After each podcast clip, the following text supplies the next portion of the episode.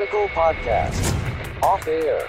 In 5, 4, 3, 2, 1.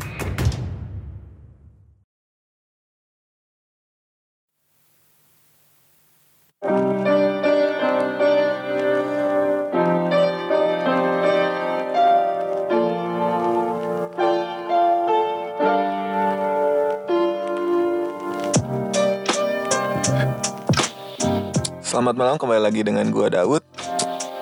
Bersama di Radikal Podcast Kali ini gua akan membawakan Segmen Musik Corner.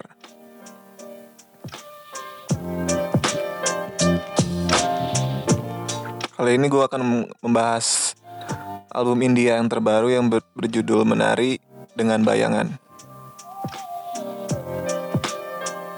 Album ini sangat ditunggu-tunggu khususnya di skena musik indie Indonesia.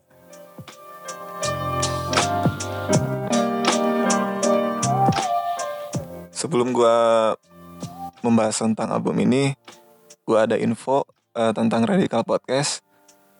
Radical Podcast juga tersedia di beberapa platform podcast. Tersedia di Spotify, Apple Music, iTunes, Google Podcast, dan Anchor. Jadi untuk para pendengar nggak ada alasan lagi buat bingung dengerin Radikal Podcast di mana ya. Nah itu eh, platformnya ada banyak sih buat ngedengerin Radikal Podcast.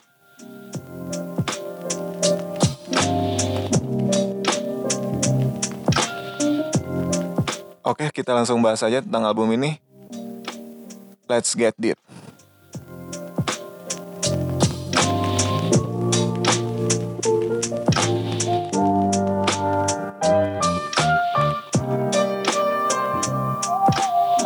Album ini merupakan debut album dari Hindia yang menurut gue sangat intimate, sangat intim dan personal.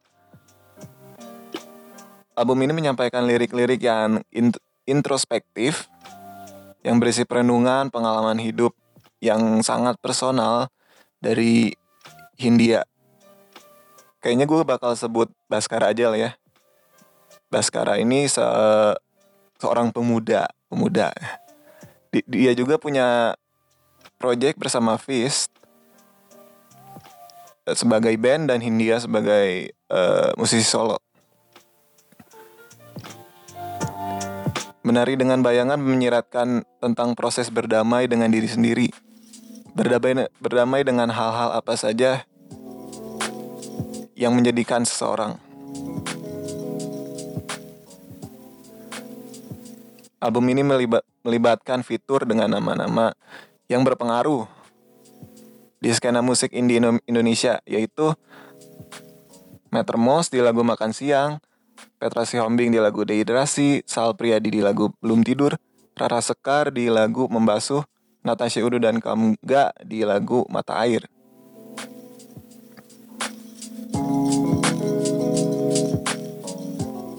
Menurut gua ini merupakan project dari Baskara yang paling eksperimental. Karena di- dibandingkan ketika dia dengan Fish, dia lebih bebas dalam mengkreasikan idenya di album ini.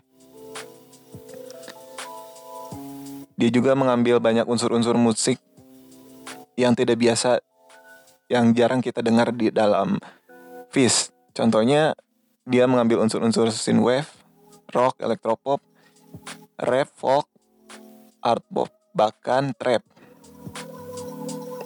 Hal ini unik menurut gua.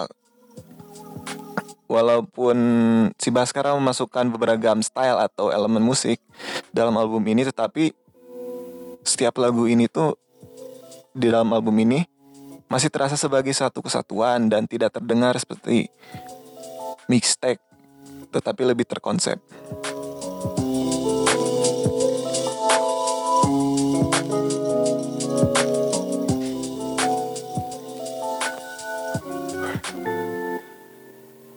Kalau menurut gua sih di album ini gue yang gua tangkap kita disuguhkan dengan karakter development yang Baskara sajikan dari lagu pertama sampai lagu terakhir di album ini. Semuanya memiliki koneksi yang menggambarkan bagaimana pemikiran, passion, kegelisahan, dan memori berdinamika hingga si Baskara berdamai dengan dirinya sendiri di track-track terakhir lagu.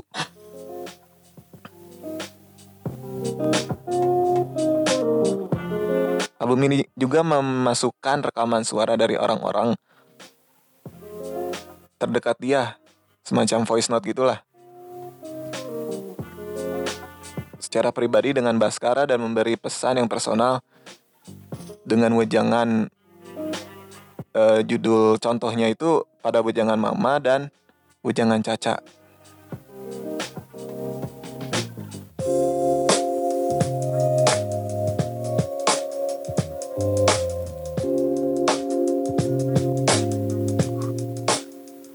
Gue mau bahas hal unik yang ditunjukkan album ini. Yaitu di setiap voice note yang ada di album ini itu berkoneksi terkoneksi dengan lagu-lagu sebelum atau sudahnya. Jadi pesan yang disampaikan di voice note itu uh, nantinya di follow up dengan penggambaran di lirik-lirik di lagu di sekitar voice note tersebut.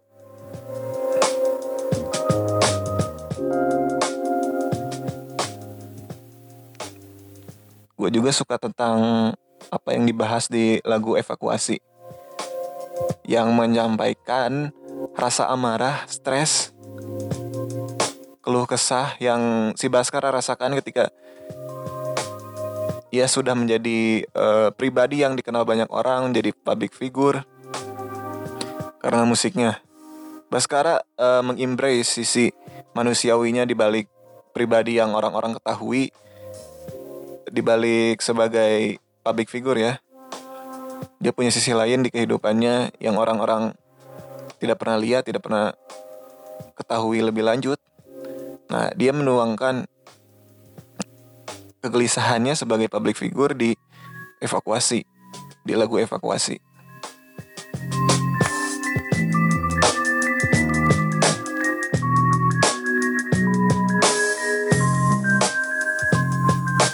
di lagu besok mungkin kita sampai. Lagu ini menurut gue sangat catchy.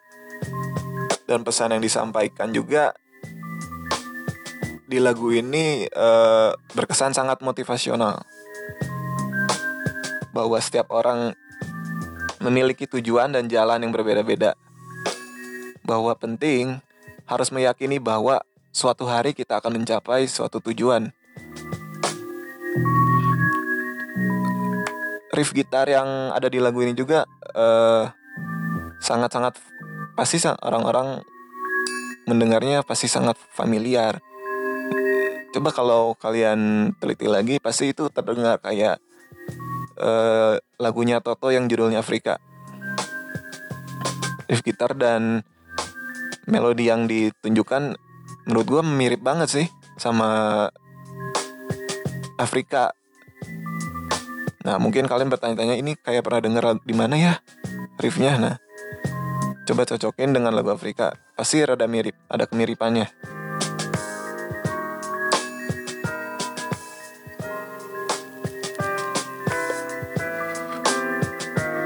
Di lagu jam makan, makan siang membahas tentang realita manusia yang kehidupannya dikutuk untuk berjuang Bahkan untuk hari kematian saja manusia harus berjuang untuk mendapatkan uang yang digunakan buat membeli peristirahatan terakhirnya.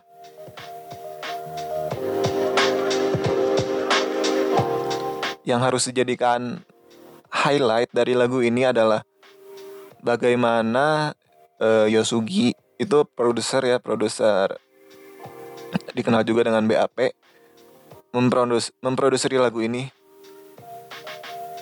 dia menampilkan beat dari trap genre trap trap.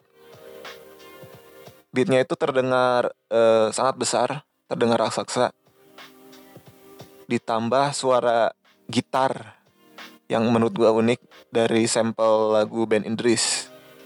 Bin Idris ya. Yang berjudul Rebahan. Kan di lagu rebahan ini gitarnya uh, folky banget lah ya dicampur dengan di, di blend dengan uh, beat trap. Nah yang mengejutkannya justru sangat-sangat ngeblend menurut gue mencampur dengan baik tercampur dengan baik. Dan jangan dilupakan penampilan rap dari Matermos yang ditampilkan dalam lagu ini menurut gue uh, rapnya apik. Liriknya juga uh, jujur dan bahkan menampar loh liriknya. Lirik dari uh, yang Metermos bawakan dan delivery yang dia bawa bawakan juga menurut gue ya cukup baik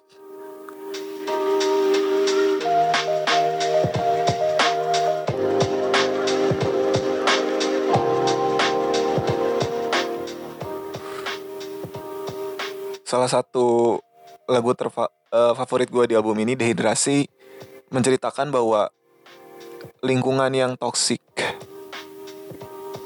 kepenatan ketika ketenaran sudah menghampiri orang-orang yang dia kenal yang Baskara kenal menyinggung perbuatan yang Baskara yang Baskara pribadi Baskara ketika sudah terkenal pada akhirnya dia merefleksikan tentang itu semua dan yang harus dia lakukan adalah menjauh dari hal-hal yang toksik. Itu adalah jalan terakhir untuk uh, mengembalikan kebahagiaan yang dia punya sebelumnya.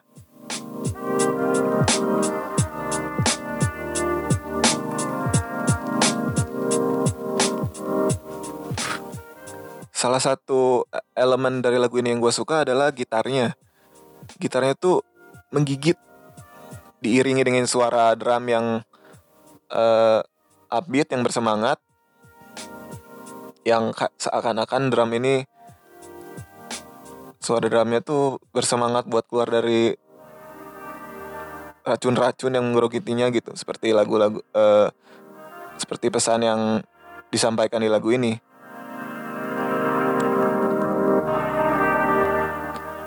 Tapi ada yang kurang menurut gue di bagian bassnya.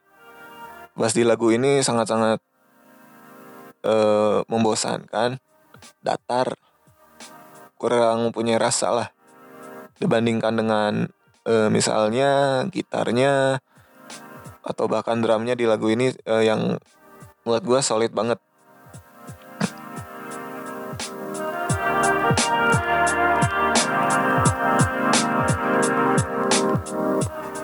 di lagu Untuk Apa nyeritain tentang manusia yang memiliki kekayaan materi tetapi seorang ini uh, tidak bisa menikmati sepenuhnya karena dia hanya bisa merasakan kesepian. Lagu ini banyak diisi oleh kalimat-kalimat paradoksal. Contohnya cepat namun sendiri untuk apa? Bersama tapi meracuni untuk apa? Lagu ini menggunakan unsur uh, synthwave yang populer di tahun 80-an yang menguatkan kesan modern tapi dingin. Itu kayaknya cocok banget dengan pesan lagu ini yang uh, nyeritain problematika masyarakat di dunia modern pendekat uh, menurut gue pendekatan artistik pada lagu ini sangat tepat sih.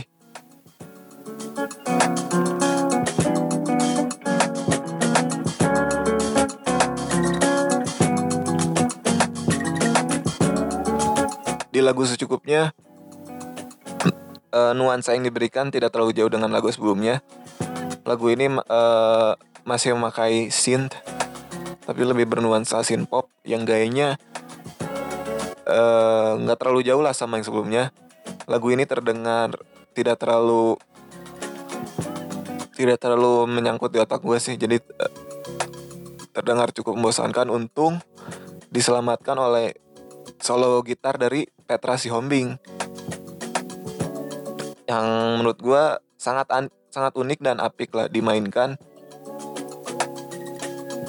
tepat sasaran dari si Petra Siombing ini.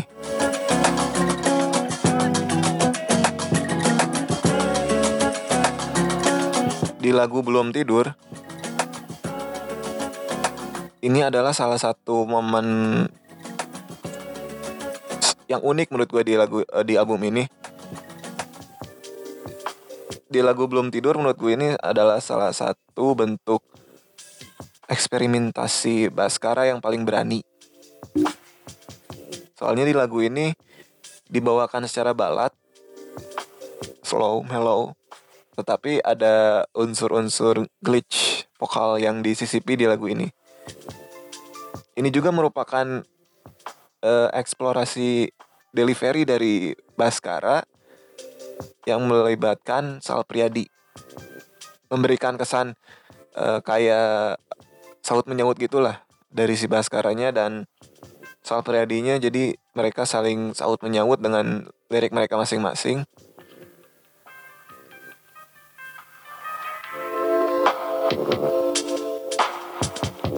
Tetapi menurut menurut gua Baskara di sini kayak uh, tertimpa sama suara vokalnya Sal Priadi yang menurut gua lebih intens dan lebih lebih emosional dibandingkan Baskara yang cenderung lebih uh, hambar. Lagu ini sendiri menyampaikan uh, isi sisi lain tentang kehidupan Baskara yang memang sering uh, terjaga di larut malam. Terjaga di larut malam itu dia uh, biasanya ngerjain banyak hal sih, banyak kerjaan, mungkin berkreasi, berkarya dan lain-lain. Jadi menurut lagu lagu ini dunia itu mulai berhenti jam 3 pagi di mana mulai uh, mulai hening, mulai nggak ada tanda-tanda dari aktivitas manusia. Nah itu adalah eh, momen-momen uh, yang si Baskara suka. Ketika dunia berhenti seperti itu, itu ngebuat dirinya lebih fokus dalam mengerjakan sesuatu. Tetapi di sisi lain, uh, dia sadar kalau dia punya batasan. Manusia, tubuh manusia juga punya batasan. Jadi kalau dia terus-terusan melakukan hal ini pasti nggak sehat juga buat tubuhnya bahkan mungkin juga mengaruh kepada uh, performa mentalnya juga.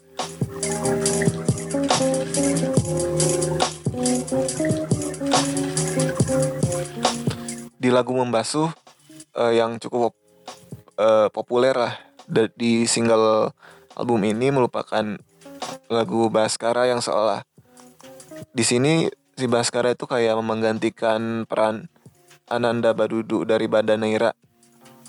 Soalnya lagu ini tuh kedengarannya Bandaneira banget. Pasti kalian pada setuju lah. Mulai dari gitarnya, mulai dari pianonya, mulai dari aransemennya. Sem uh, semuanya tuh Bandaneira banget lah. Lagu ini tuh berkesan sangat dekat dan intim. Kalau dengan aransemen lagu ini, yang seperti lagu ini harusnya tuh uh, kedengaran momen-momen klik momen klimaks itu salah satu elemen yang paling penting karena kalau enggak akan kedengaran lebih boring kedengaran uh, basic lah nggak ada yang berkesan kalau misalnya nggak uh, momen klimaksnya kurang ditonjolkan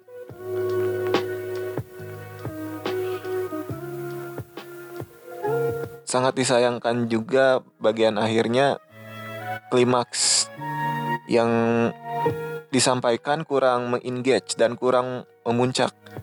Jadi kesannya tuh masih kurang apa ya, kurang mentak lah. Jadi cuman kayak selewat doang.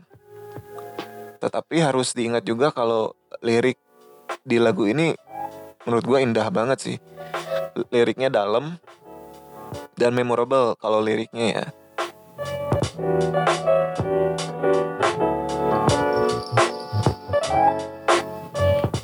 Di lagu Rumah ke Rumah eh, lagu ini sangat personal buat Baskara.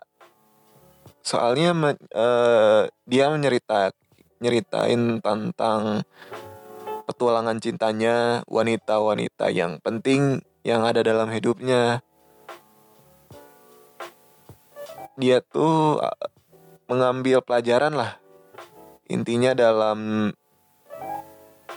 setiap kejadian perpisahan yang terjadi dalam petualangan cintanya. Jadi kalau berpisah yang harus ada yang diambil dong. Nah, Baskara itu mengambil pelajarannya dari perpisahan yang dia alami dari petualangan-petualangan cintanya. Dia juga mengharapkan yang terbaik pada pasangan yang sekarang disampaikan di lagu ini. Lagu ini isi listening dan manis. Menurut gua ini adalah salah satu lagu yang paling minimalis di lagu di album ini. Secara musik dan lirik. Lagu ini sangat mudah dicerna dan kayak gampang gitu nempel di otak.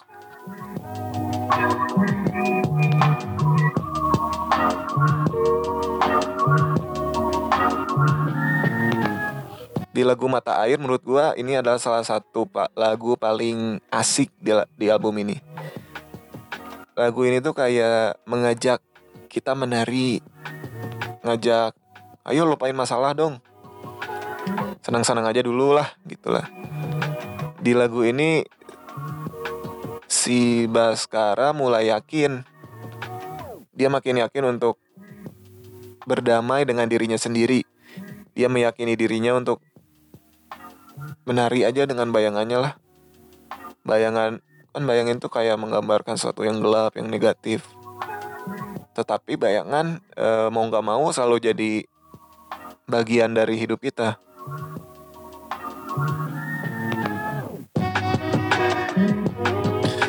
Baskara yakin kalau ini adalah salah satu jalan yang tepat yaitu untuk berdamai dengan sesuatu yang gelap yang ada dalam diri kita. Kita harus eh, menerimanya. Perlu disinggung juga performa vokal dari Kamga yaitu eh, Kamga itu kalau yang nggak tahu adalah eh, pentolan dari tangga yang menurut gue di lagu ini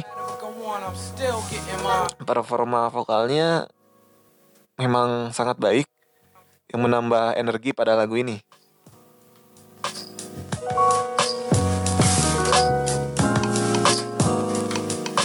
Di lagu penutup evaluasi eh, lagu ini tuh berkesan sebagai lagu kemenangan di album ini penutup sebagai sekaligus lagu kemenangan Eh, karena diisi oleh scene yang megah, kick drum yang bersemangat dan lirik optimis, tetapi tidak menges- mengesampingkan fakta bahwa akan tetapi fakta bahwa masalah tetap ada, tetap tidak bisa terhindarkan, tetapi di setiap harinya kita harus menutup hari mengevaluasi diri karena perjalanan hidup masih jauh. Overall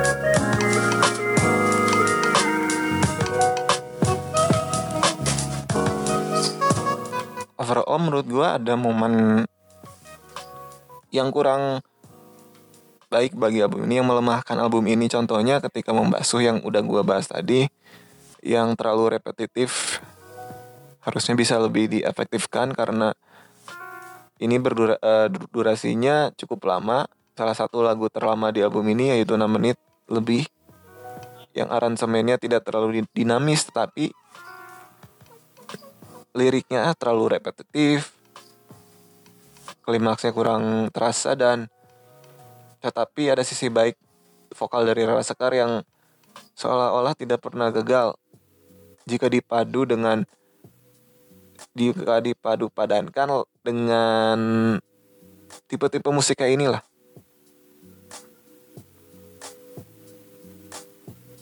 yang mengura, uh, yang melemahkan album ini juga merupakan kekurangan eksplorasi dari Baskara dalam menciptakan uh, melodi vokal yang sangat identikal yang memang sudah jadi signatur sih dengan stylenya udah gitu. Tetapi di sini seharusnya dia lebih bisa uh, mengeksplorasi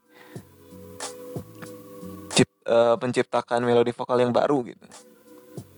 Yang memang yang signatur itu terdengar rada bluesy bluesy soulful gitu. Gue yakin tapi uh, potensi Baskara bisa lah untuk mena- uh, mengatasi itu semua.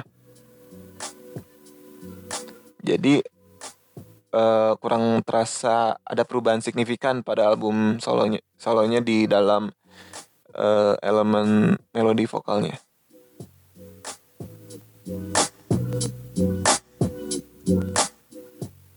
Tapi gue suka banget sama sound gitar elektrik di album ini yang mayoritasnya tuh diisi oleh Petra Sihombing.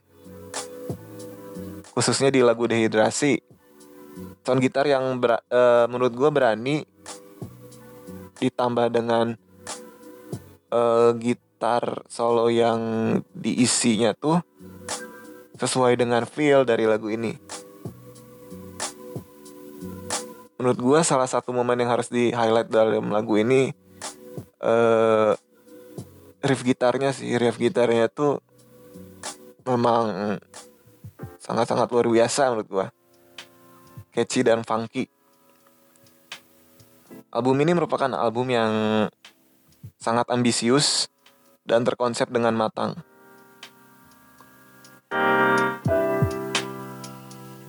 Produksi di album ini juga sangat beragam, tetapi tetap dalam satu jalur.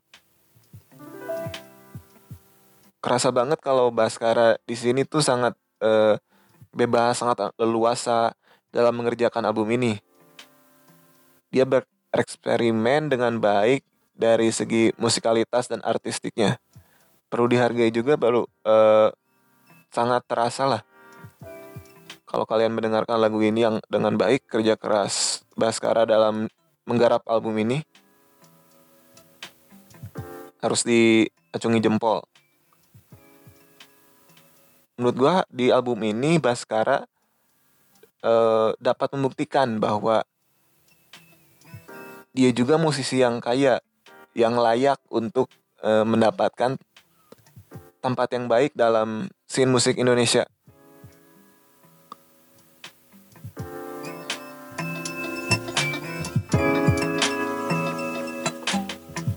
Oke sebelum gue ngasih skor buat album ini gue ada info buat musik corner gue yakin lah kalian semua nggunain kalender Masehi kan. Jadi pastilah kalau di kalender Masehi di setiap tahunnya Desember kan bulan terakhir. Jadi eh, di bulan ini gue akan buat spesial. Ini adalah eh, review album terakhir di bulan ini. Jadi di minggu-minggu selanjutnya di bulan ini gua mau ngebawain daftar lagu-lagu terbaik di tahun ini sama lagu-lagu eh bukan album-album terbaik di tahun ini. Dan kebetulan di tahun ini bukan kebetulan sih. Di di tahun ini kan penutup dekade juga. Tahun depan udah 2020 dekade baru jadi di penutup dekade ini gue ngomong ngebawain daftar album-album terbaik di dekade ini. Pokoknya tungguin aja lah di stay tune di Musik Corner setiap hari Selasa ya. Selasa malam jam 7.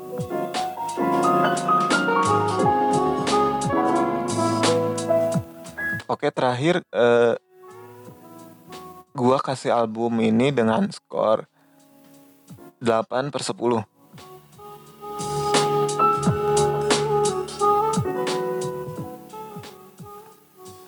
Oke, sampai sini saja uh, review dari album Hindia menari dengan bayangan. Sampai jumpa di episode-episode selanjutnya di Musik Corner dan episode-episode Radikal Podcast lainnya. Pokoknya pantengin aja terus Radikal Podcast di Spotify, Apple Music, iTunes, Google Podcast, dan Anchor. Sampai jumpa dan dukung terus musik Indonesia. Bye.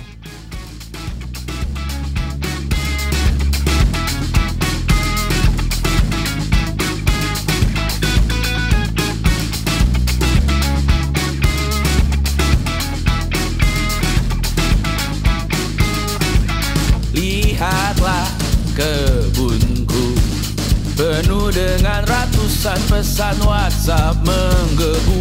Selalu pura-pura lupa Membalas yang meminta berkarya. Cuma-cuma Nihil MBCA Memaksa wawancara dengan pertanyaan yang itu-itu saja. Dengan yang dulu yakin bahwa ku takkan bisa. Sekarang menyapa seakan sahabat lama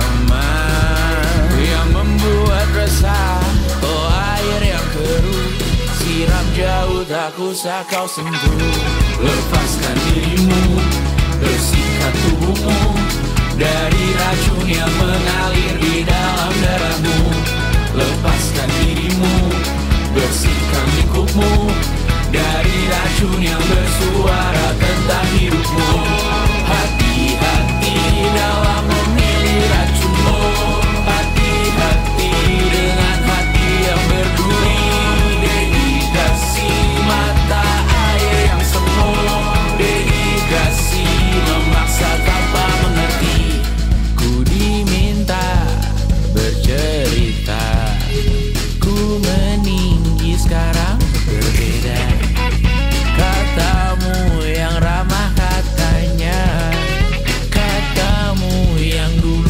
Supernatural.